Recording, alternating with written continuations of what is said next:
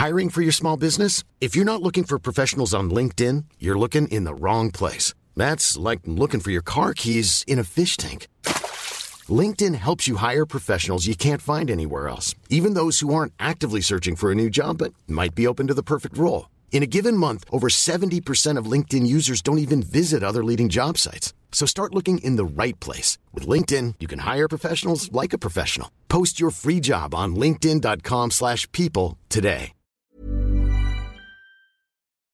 Escuchas. Escuchas un podcast de Dixo. Escuchas Linterna Mágica con Miguel Cane. Por Dixo. Dixo. La productora de podcast más importante en habla hispana.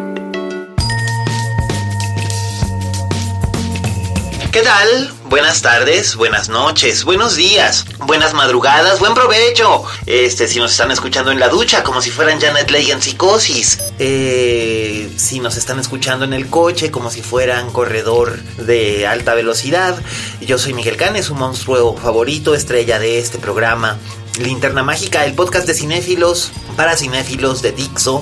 Y hoy tenemos una edición muy especial es la número 106 y vamos a tener dos invitados realmente especiales para hablar de una película que a mí me gustó mucho, que me llegó mucho al corazón y que a ustedes eh, seguramente les va a gustar, que se estrena este fin de semana. Me refiero, por supuesto, a Cuernavaca de Alejandro Andrade Piz y van a estar aquí con nosotros Moisés Arismendi y el director. Pero antes, ¿qué les parece si vamos con Raulito Fuentes, el crítico de cine más acá, chucha cuerera, de los 125 municipios que componen el estado de Jalisco, para que nos hable de un estreno de esta semana. Oye Fuentes. Hola, ¿qué tal? Esto es Oye Fuentes, el espacio que Miguel Cane me brinda en la linterna mágica. Yo soy Raúl Fuentes y a mí me encuentras en Twitter como arroba Oye Fuentes. Oigan, pues estoy muy contento porque el día de hoy sí me toca hablar por fin de un estreno cinematográfico. Es un estreno que llega a salas comerciales. No llega pues ya esta semana, si no me equivoco, el estreno de manera comercial es el 21 de septiembre. Es una película a la cual pues Sony Pictures me invitó a, esta, a las funciones de prensa que se hacen y la idea pues era que la viéramos antes como para que se hiciera ruido con la gente que, ya la vimos. Creo que es una buena medida porque eh, pues es una película que tiene elementos narrativos muy interesantes. A lo mejor ustedes ya vieron el tráiler de Buscando, esta cinta dirigida por Anesh Kayan, Chaganji, bueno, pues estoy pronunciando muy mal el apellido seguramente, y que es protagonizada por John Cho, que es el señor Zulu en estas nuevas películas de Star Trek de J.J. Abrams y por Debra Messing, seguramente se acuerdan de Debra Messing como la protagonista de esta serie muy famosa llamada Will and Grace. Ellos dos son los protagonistas junto con varios más. La premisa es sencilla, es la historia de un padre que eh, un padre y una hija, una hija adolescente llamada Margot Kim, eh, acaban de perder a la madre, digamos que es con lo que empieza la película, esto no es un spoiler, y en algún momento eh, pues Margot también desaparece. Entonces, pues nadie sabe qué es lo que ha pasado con Margot. El papá piensa que se fue por ahí con sus amigos a una montaña, pero resulta que pues Margot no está en ningún lado y pues toda la cinta, digamos, es la búsqueda de este padre, esta búsqueda frenética por encontrar a su hija Margot. Eh, lo interesante, lo novedoso, lo atractivo de esta película es sin duda la narrativa, o al menos creo que es lo más rescatable y por lo cual yo podría recomendar que fueran a ver buscando. La narrativa es cómo está contada la, película. Está contada a través de pantallas de celulares, en pantallas de computadora. Eh, los elementos narrativos son los buscadores de internet como Google, son páginas de, videos como YouTube, eh, otras páginas, más redes sociales, obviamente Facebook, obviamente Twitter, eh, el Messenger de, del MSN, o sea, digamos que eh, los, los autores de la película sí se preocuparon en buscar que hubiera una verosimilitud en cómo utilizamos no únicamente las redes sociales, sino como los sitios web en general. Y eso creo que es un trabajo pues muy interesante porque podemos ver conversaciones de, de chicos, conversaciones de adultos, podemos ver perfectamente en sitios web informativos que todo es pues como lo vemos diariamente, ¿no? Eh, hay un momento en el que en el que el padre está desesperado y la gente empieza a juzgar que a lo mejor la niña desapareció porque el padre no fue un, buen, un buen progenitor con ella, cosa que podemos ver todos los días en, redes sociales como en Twitter, por ejemplo, que es donde más se dan este tipo de discusiones. Eh, eso a mí la verdad es que sí me gustó mucho, creo que estos, esta manera de narrar de, de una manera tan actual, tan fresca, eh, pues es lo que la hace una película valiosa en ese sentido. No es a lo mejor la primera vez que un producto audiovisual se vale de, estos elementos como los celulares o las computadoras.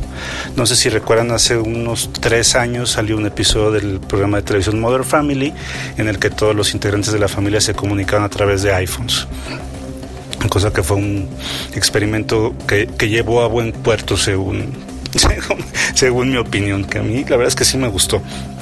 Creo que aquí sí tienen que hacer uso de más pues más efectismos de repente para que la historia se prolongue, para que sea un largometraje de una hora cuarenta más o menos.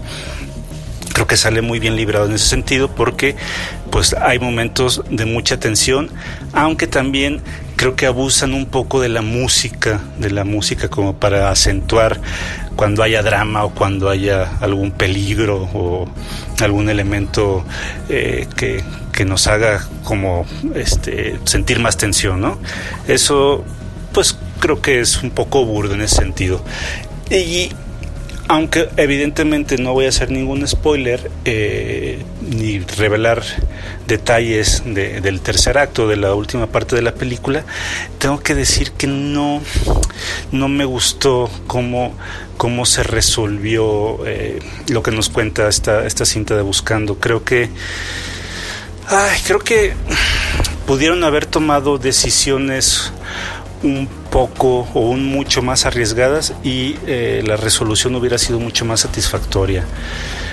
Mm, creo que la narrativa iba encaminada, encaminada hacia un thriller bastante eh, original y fresco y creo que se pierde mucho por, por llegar a lugares comunes. Entonces, no quisiera revelar más, nomás decirles que no creo que sea en ese sentido una película redonda. Eh, creo que, que, sí queda de ver por estos últimos 10 minutos, ya, ya lo verán ustedes. Eh, pero que a lo mejor la película sí, sí será recordada por, por utilizar elementos que pues hace 10 años ni siquiera ni siquiera teníamos tan dominados, ¿no? Hace 10 años pues algunos pocos teníamos Facebook, algunos pocos teníamos, teníamos Twitter y ahorita pues ya son parte de nuestra cotidianidad.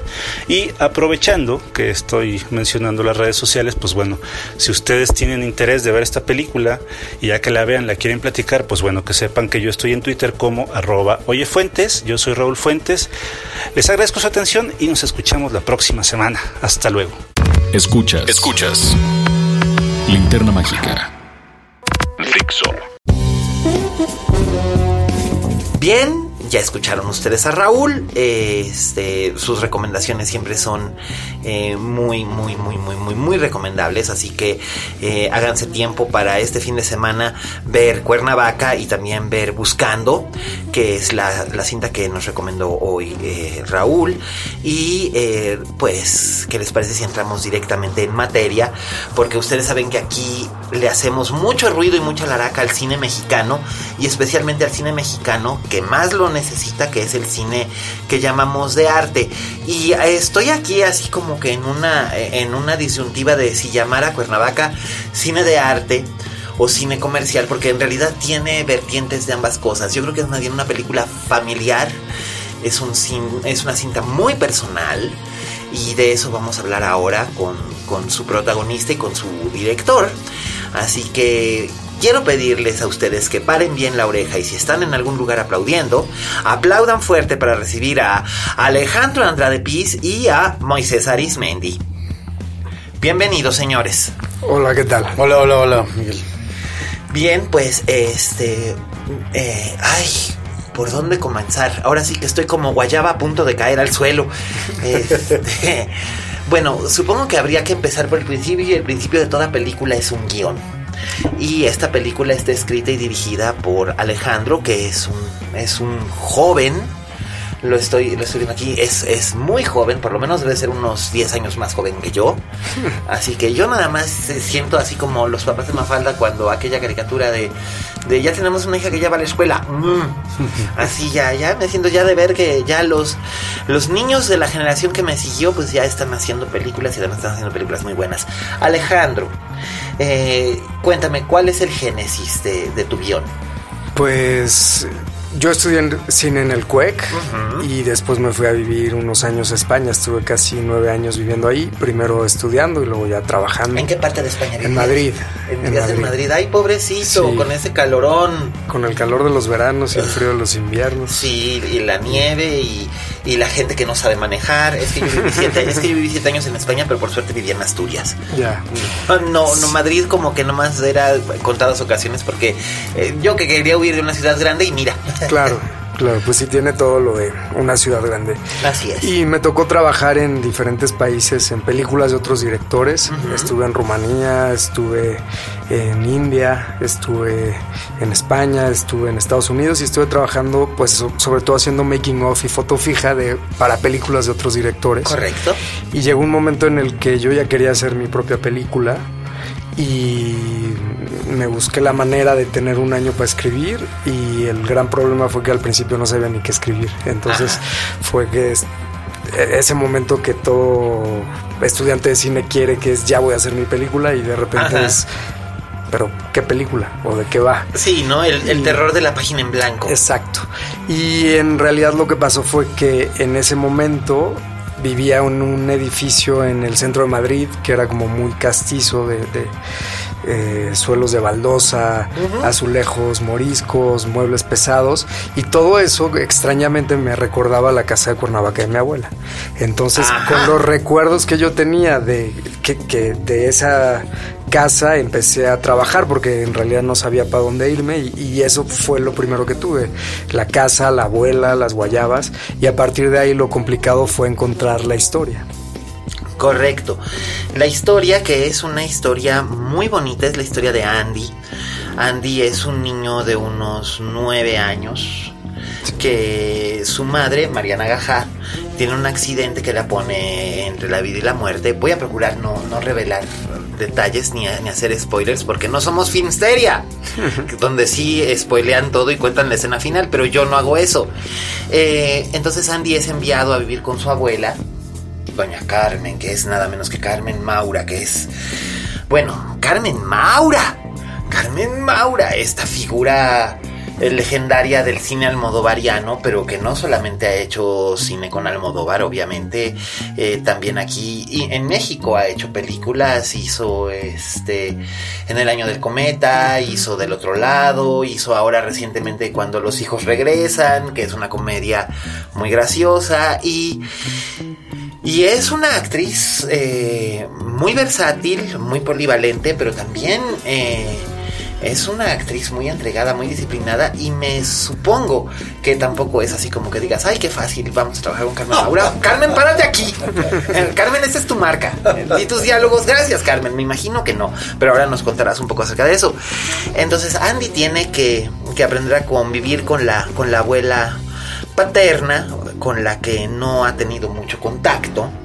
Y además él está intrigado por saber el destino, el paradero la razón por la que no está consigo su padre, Andrés, que es el personaje que interpreta Moy, que tiene unos momentos realmente muy, muy, muy conmovedores, emocionalmente muy impactantes y que la verdad es que no me puedo imaginar a otro actor haciéndolo. La verdad, este es una, una una, circunstancia realmente muy intensa y además también eh, va descubriendo que el mundo que él ha conocido en su vida con su mamá, en su, en su vida, digamos, entre comillas, normal, también tiene otros, otros aspectos, eh, lo va descubriendo también con el hijo del jardinero, que es otro personaje importante y incluso en su propia relación consigo mismo. O sea, digamos, este es el, este es el verano.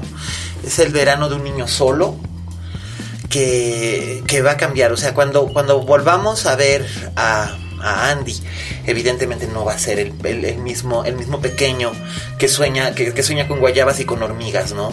Sino que va a ser una, una persona, ya va a ser una persona completamente, completamente distinta y es un, un trabajo de un bordado finísimo en el sentido de que sería muy fácil hacer que una película como esta se convirtiera en un mamotreto melodramático exagerado y este y chantajista que lo hemos visto que sucede mucho a veces en el cine estadounidense cuando se abordan este tipo de historias que le llaman el coming of age eh, o en Alemania le llaman el Bildungsroman, la historia de una historia de crecimiento. Sin embargo, yo sentí esta historia mucho más cercana a, a, a un cine más europeo, a un cine más italiano, un cine más español, quizás un cine un poco más británico que, que a cualquier otra clase de, cine con una identidad muy mexicana, lo cual también se agradece muchísimo porque estoy seguro de que si, de que si fuera una película con Meryl Streep en vez de Carmen Maura, la gente diría, ay mira, es Meryl, vamos. Pero este, pero creo que es una película mexicana que tiene una historia que necesitaba contarse. Y este, y además está bellísimamente realizada. Yo les comentaba ahorita la paleta de color, me pareció me pareció sencillamente un, una selección extraordinaria, el diseño de producción, eh, todo me pareció este muy muy, muy, muy, muy, muy interesante, muy atractivo en esta película. Creo que tiene todo para, para conectar con varios sectores de público, con niños, con adultos, con familias enteras. Y este, y sobre todo también que nos habla del niño que en algún momento fuimos. Entonces creo que eso es algo muy, muy importante. Pero cuéntanos, ya una vez que supiste que ibas a contar, ¿cómo? Pues ahí empezó el gran problema porque tenía como el, el, el, ambiente, tenía la casa, tenía la bola, tenía como muchos elementos y lo difícil fue encontrar qué historia la contar. anécdota. Y finalmente también creo que lo que me interesaba era uno, hacer algo con esos recuerdos que tenía y otro contar una historia de un personaje que se transformara totalmente de principio a fin. Creo que a mí las películas que más me gustan son esas donde el personaje empieza en un punto y termina totalmente en otro y que ves la transformación al, a lo largo de la cinta. Eso es lo, eso es lo más valioso que te, puede, que te puede aportar una película o una novela o una obra de teatro, eh, esta transformación, ¿no? Eh, lo hemos visto en grandes clásicos como por ejemplo Casa de Muñecas, que, que Moy acaba de significar, donde tanto como Torvaldo como Nora empiezan de una forma y terminan de un modo completamente distinto, o lo hemos visto en películas tan disímbolas como...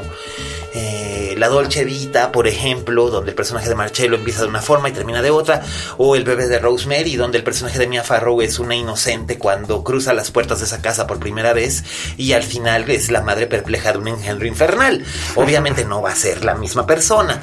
Eh, y eso es, eso es algo que siempre nutre mucho al espectador, porque además cuando no hay una cuando no existe una transformación, no hay una catarsis en los personajes de algún modo, tampoco el, el espectador, perdón, el espectador tampoco alcanza catarsis. Entonces la experiencia se vuelve como, ay sí, qué bonito, pero me supo a poco. Y en este caso siento que no, siento que Cuernavaca realmente sabe sabe mucho más que más que una guayaba, sabe sabe a una infancia completa y sabe también, sabe a peligro, sabe a, sabe a eh, expiación, sabe a dolor, sabe a, a perdón, sabe a, a este intento de seguir viviendo, sabe a tragedia, sabe a risas, sabe a ternura. Es muy complejo. Te aventaste un guion muy complejo. Sí, fue, fue complicado. Luego ya en la filmación decía, ¿por qué escribí esto? Cuando ya tenía de repente ahí a Carmen Maura, los gatos, a la mujer con síndrome de Down. Creo que fue muy inconsciente y fue muy propio de una ópera prima de de querer hacer algo muy, muy, muy complejo y muy, muchas historias. Es un tanto barroco, incluso la estructura. Sí. Y, y, creo que sí fue un poco inconsciente porque no me daba cuenta en lo que me estaba metiendo. Pero, pero después fue, fue increíble poderlo hacer, ¿no? Y al final poder conjuntar Y, y sí fueron muchas locuras, locura tras locura, desde tener a Carmen Maura hasta tener niños que nunca habían hecho nada, una mujer con síndrome de, Down, en fin, fue, fue complicado. Eh, te, iba a preguntar si había algún simbolismo especial en la elección de esta actriz en particular.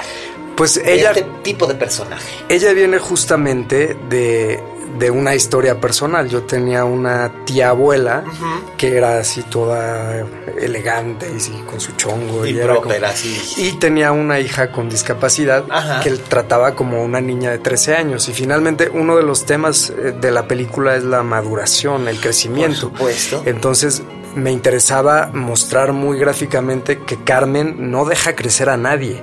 O sea, no deja crecer al personaje de Moy, no quiere dejar crecer al niño. No, no, es, es una mujer que va castrando a todo el mundo a su alrededor. Y pues lo más fácil es alguien que no tiene una voluntad propia, digamos. Una persona con discapacidad y que la disfraza casi casi de muñeca todo el tiempo. Pero además déjame decirte una cosa, que como tú decías, eso es algo que pertenecía muy a una generación anterior cuando tenían niños con, síndrome de Down, efectivamente los trataban como niños toda la vida. Y entonces los llegabas a ver ya en su edad madura, los que alcanzaban a llegar a una edad madura. Y este, y los veías ir a la iglesia con sus mamás o con sus tías o con sus guardianes. Y eran básicamente niños niños ancianos con esta particularidad. Y, eran figuras que, que, causaban una compasión muy profunda pero al mismo tiempo también causaban un, desconcierto terrible en el sentido de que cuando no los escondían, los convertían como en este, como en este niño dios al que vistes cada año, ¿no? Me explicó una, una, cosa semejante. Pero sí, el personaje, el personaje de Doña Carmen es, es, es, es sumamente castrante con las mejores intenciones. Eh, aquí parafraseando a Bergman, pero este, pero aún así, este, no deja de ser un monstruo, un monstruo con un buen corazón, pero es un corazón caníbal, se, se come lo que ama. Claro.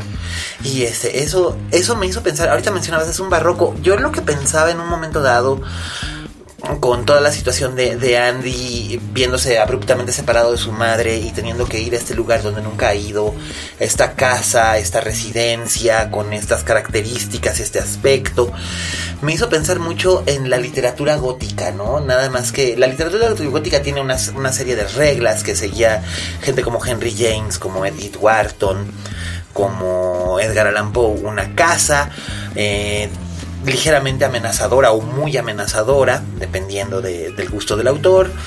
Un inocente, o más bien siempre, casi siempre un inocente, una, una mujer joven que llega y que tiene un conflicto que está relacionado con un hombre atormentado y donde hay un personaje femenino que este que digamos que le causa una serie de problemas. Lo vimos en Jane Eyre de Charlotte Bronte por ejemplo.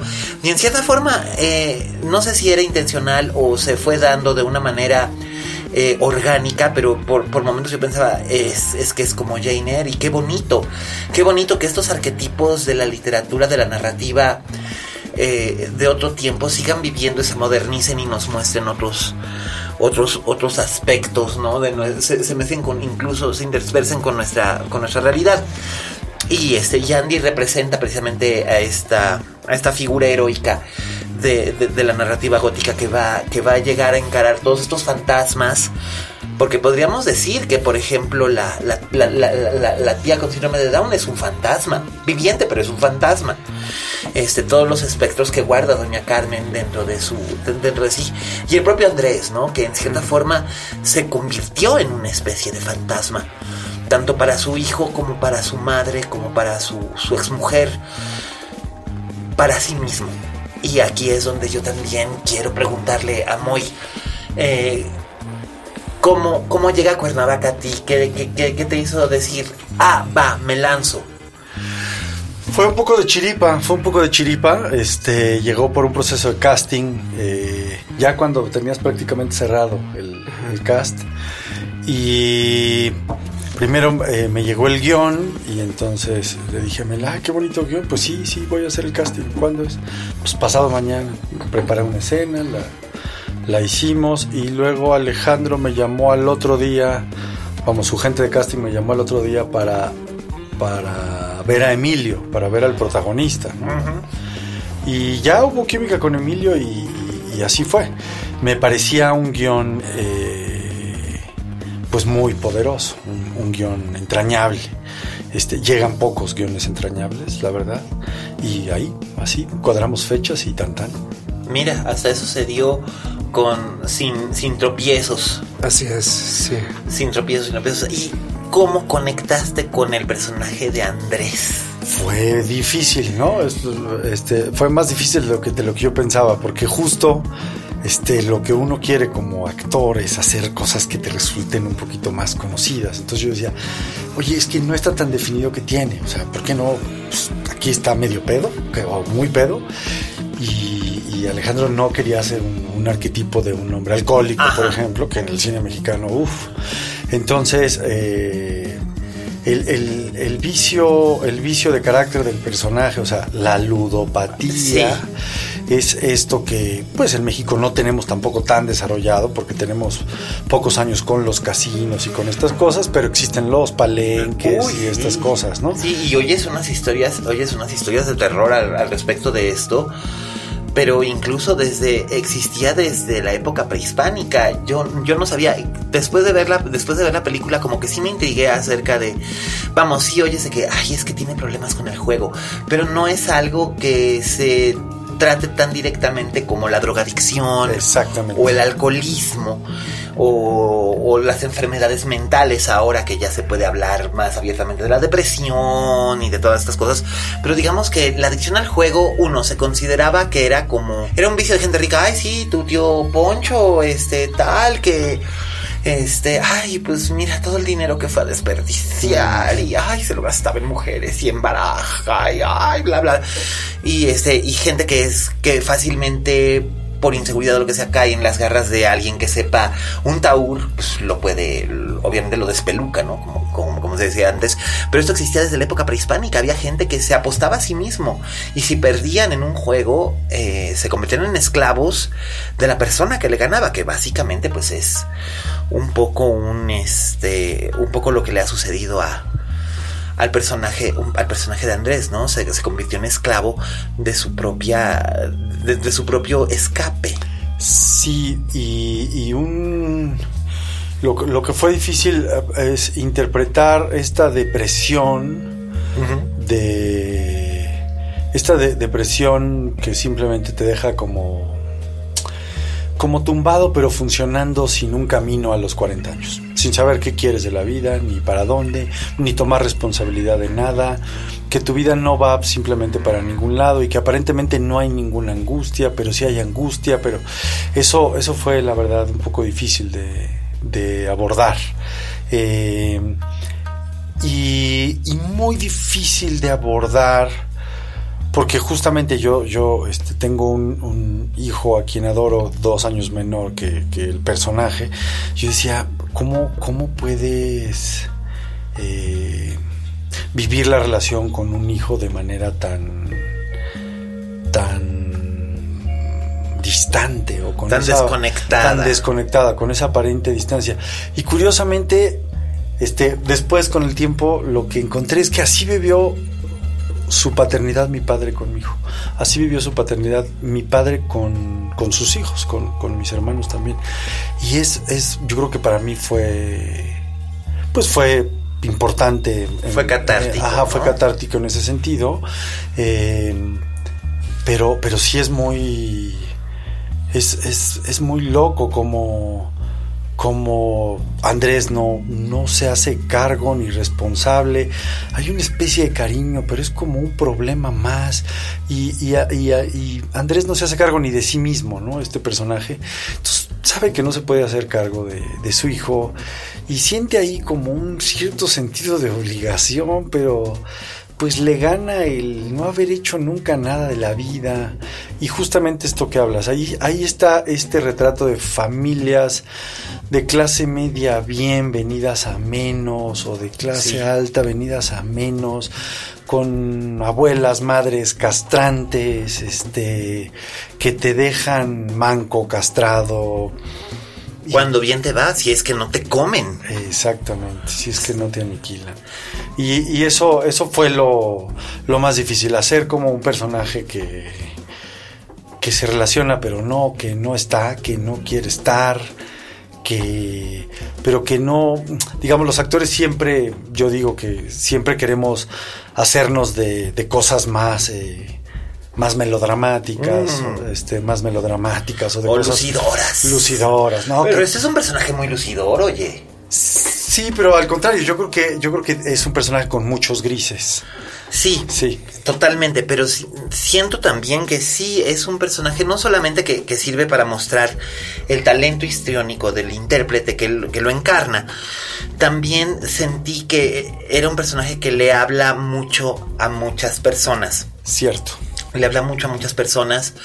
Eh, yo sí sentí que había un, un como eh, dolor Sí, sí, sí. cuando lo estabas cuando lo estabas interpretando yo dije aquí aquí hay aquí hay entraña y esto es esto es muy importante porque no sé Alejandro tú como director no solamente tienes que cuidar el aspecto técnico de la película que la película es impecable en ese en ese sentido sino también el, el- trabajo histriónico no la manera en la que se, se va aplicando la narrativa Claro, claro. Eh, o sea, para mí era muy importante lograr un universo donde todos fueran creíbles, todos estuvieran más o menos en el mismo tono, que, que creo que se logra, y, y que fueran emocionalmente creíbles, verídicos, que, que realmente eh, estuvieras viviendo lo que están viviendo ellos, o sea, que hubiera como esta catarsis en, en- en cada uno de los personajes. Y además esta sensación, esta sensación de angustia, de esta sensación de, de ansiedad por lo que le pueda pasar a. Finalmente, Andy es el ojo del espectador. Exacto. Es el personaje con el que nos enlazamos prácticamente desde el primer momento, cuando, cuando se despierta todo angustiado y va, y va y se mete en la cama con su mamá y ve esa foto con su papá. Y él, él está tratando de entender al mundo. Y, y- y- y- vamos viendo, por ejemplo, en, en- en- que ay, ahorita se me escapó el nombre del, del personaje del, del- del hijo del jardinero. Charlie. Sí, que es este que es digamos la otra cara de la moneda, ¿no? Alguien completamente maleado, alguien que que puede ser peligroso para alguien tan inocente, tan tan ingenuo y al mismo tiempo que no no no puede uno realmente responsabilizar a este personaje, a, Charlie, de este, de- de- de los, de las desventajas que tiene o de los horrores que esconde, porque finalmente él también es un, él también ha tenido que pasar por una, experiencia traumática como la de como, como, como Andy, pero completamente distinta, además separados por la barrera de clase, eh, por, por, por cierto, por, por ciertos años de edad, pero aún así es, es, es muy difícil hacernos simpatizar o empatizar con los monstruos. Y sin embargo creo que, aquí se consigue tanto con ese personaje como con el personaje de Carmen. El personaje de Carmen es, es, es monumental en, en- en muchos aspectos, pero también sí llegamos a sentir una cierta compasión una cierta compasión por ella. Y yo lo que, yo lo que pensaba ahorita que estabas hablando muy acerca de, de cómo, cómo, cómo vive la paternidad este personaje, yo siento que en cierta forma también esta, e- este ser fantasmal con su hijo, este como sí ser, sí ser gentil, ser, ser cordial, ser afectuoso con su hijo, pero al mismo tiempo muy, muy distante, es como una manera de protegerlo, de no entres aquí, no te conviertas en mí quizás es una manera muy rudimentaria que tiene el personaje de hacerlo, pero, pero lo consigue, lo consigue de esta forma. Y, y entonces es cuando, cuando llega la, la, parte climática, que no voy a revelar aquí porque esto no es un podcast donde revelamos este. don- don- Donde decimos quién es el asesino, aunque el asesino sea el carnicero. Este, pero en este caso, en este caso sí, sí siento que es una motivación muy específica la que hay este, detrás de cada uno de los personajes, pero en el caso de Andrés con Andy es algo mucho más orgánico, es esta manera de protegerlo en cierta forma, de no convertirse, de no convertirse en él. Y creo que es algo muy, este, es algo muy importante y que además significa mucho para el espectador porque finalmente todos hemos tenido nuestras relaciones distintas con nuestros padres. Entonces es, es eso. Este, Alex, antes de que terminemos, ¿qué te gustaría que se llevara el espectador? Después de ver esta película en nuestro en nuestros en nuestras salas de, de, cine que ahora que por fin llega a exhibirse porque fue un proceso de cuántos años ¿Cuándo, ¿cuándo terminaste el rodaje? Terminamos a finales de 2015 o sea van a ser tres años. Van a ser tres años y ha sido un, trabajo duro poder llegar a salas. Por lo tanto es muy importante tú que me estás escuchando. Sí sí tú tienes que ir a ver esta película porque es bien importante. No tienes que ir porque te lo diga yo, sino porque vas a salir profundamente satisfecho de ella. Yo salí profundamente satisfecho de mi experiencia. Y este y sobre todo porque además si queremos que se, que se siga haciendo cine mexicano, tenemos que consumir cine mexicano, pues si no cómo. Así que cuéntame.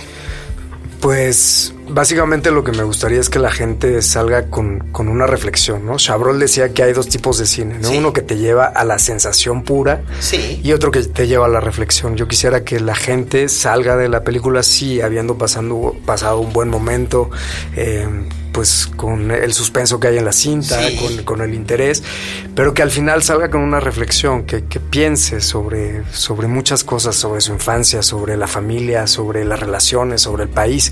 Eso es lo que me gustaría, que la gente salga pensando en algo y que, y que la película se le quede por ahí. ¿no? Y qué bonito que mencionaras ahorita Chabrol, fíjate, porque entre los, entre los sabores o entre los, los recuerdos que tuve, que estaba bien, tenía viendo esto, por un momento tuve, tuve esa sensación, la, más o menos la misma sensación que tuve viendo Le Boucher.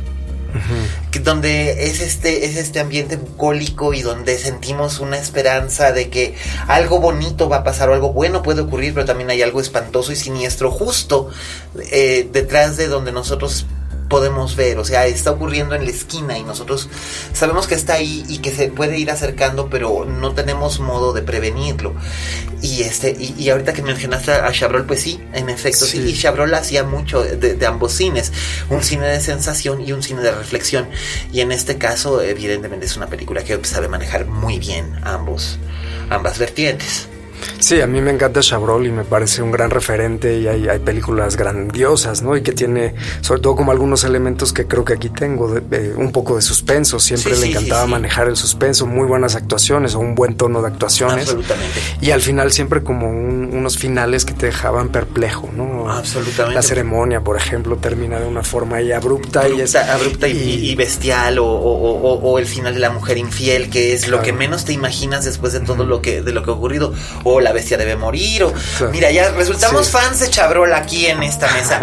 Este, Moy, tú qué, ¿cómo invitarías al público a ver, a, ver Cuernavaca? ¿Qué, qué, qué, es, qué, les podrías decir para, para, para atraerlos? Bueno, primeramente que no es una peli 100% festivalera, ni, ni para gente erudita de, del cine, es una peli para todo público, se digiere fácilmente y sin embargo no es una comedia romántica, es una película entrañable, es, es un drama, es un, hay un tema familiar.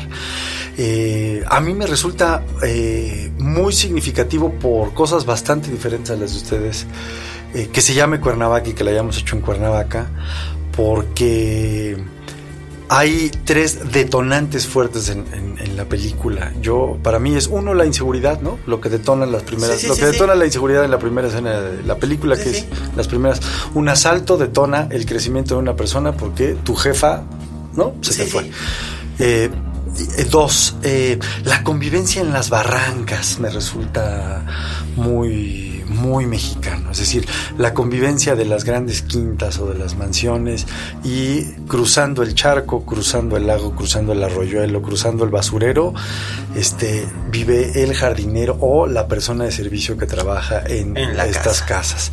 Esa, ese, este entorno social también me habla muchísimo de México y, sin embargo no es una película social que hable sobre es una película que, que está en un, en un microcosmos, pero donde todas estas circunstancias exteriores están ahí presentes y, combinan ingredientes que a la gente le van a resultar eh, muy identificables, creo yo.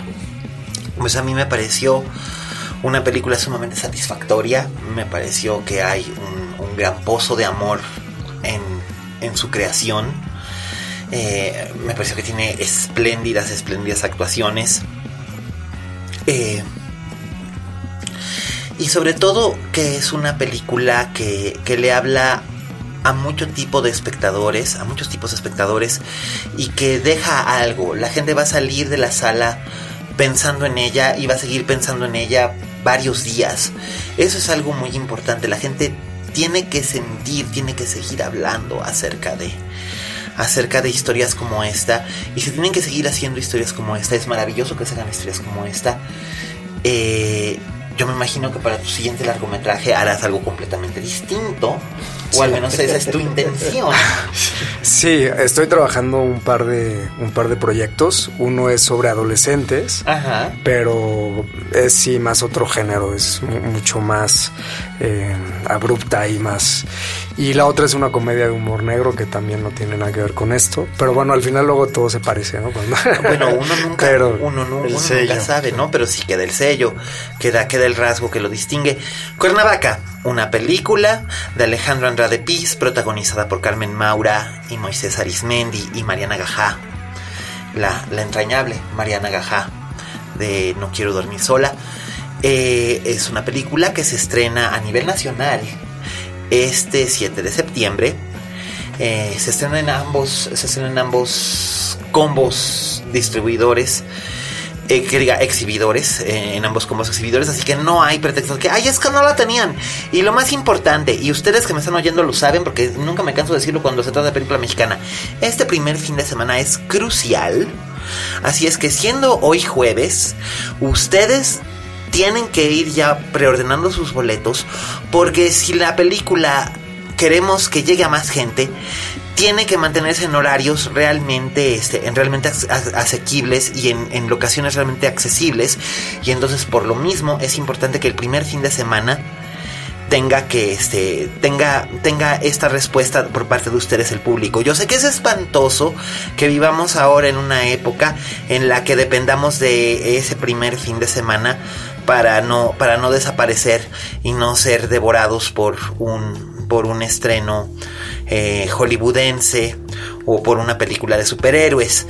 Por desgracia el mundo es así y este no me gusta no me gusta porque en mi época hacíamos otras cosas. Pero bueno, este ahí les digo, les dejo dicho, ahí está como opción Cuernavaca, una gran gran opción para que se acerquen. Si están estudiando cine, vayan y échenle un ojo también porque realmente es es una gozada ver un trabajo tan tan limpio, tan pulcro, tan cercano, tan bien narrado. Y, y, eso también les va a servir de inspiración, chavos y chavas que están estudiando cine. Es muy importante que también les sirva como inspiración, que se vayan pasando las estafetas y que se siga creando.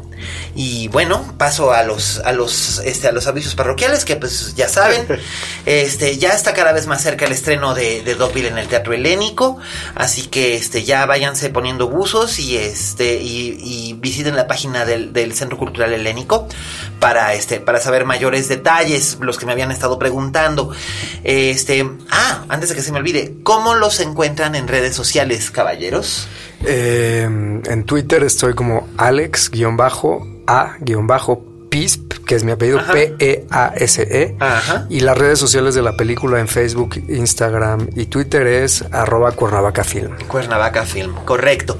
Moy. Yo estoy como Moy Arismendi con I latina y con Z, M, O, I latina, R, I, Z, Mendy.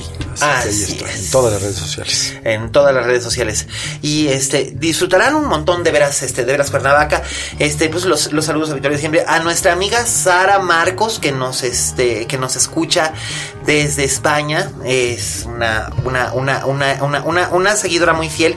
Sara muchas gracias por escucharnos. A nuestros cuates en Guadalajara Enrique Enrique González ya Enrique ya. A Pipe Pipe yo sigo escribiendo y un día eso va a estar terminado lo prometo porque además lo que prometo lo cumplo mi Pipe. Este también eh, también a mis tocayos Miguel Zárate y Miguel Ochoa que siguen picando piedra por el bien de la nación. Ustedes son grandes y son héroes desconocidos. Eh, también a este a Pablito Otero, a Emiliano y Trento que nos escuchan.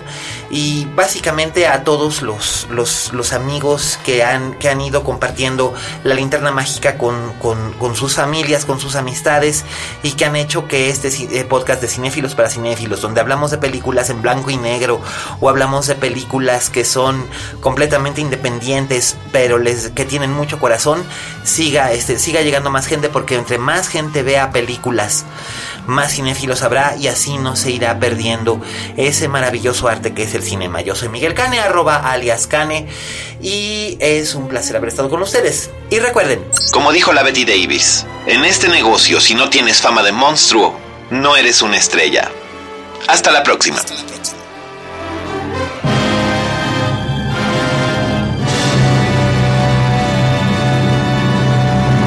Dixo presentó Linterna Mágica con Miguel Cane.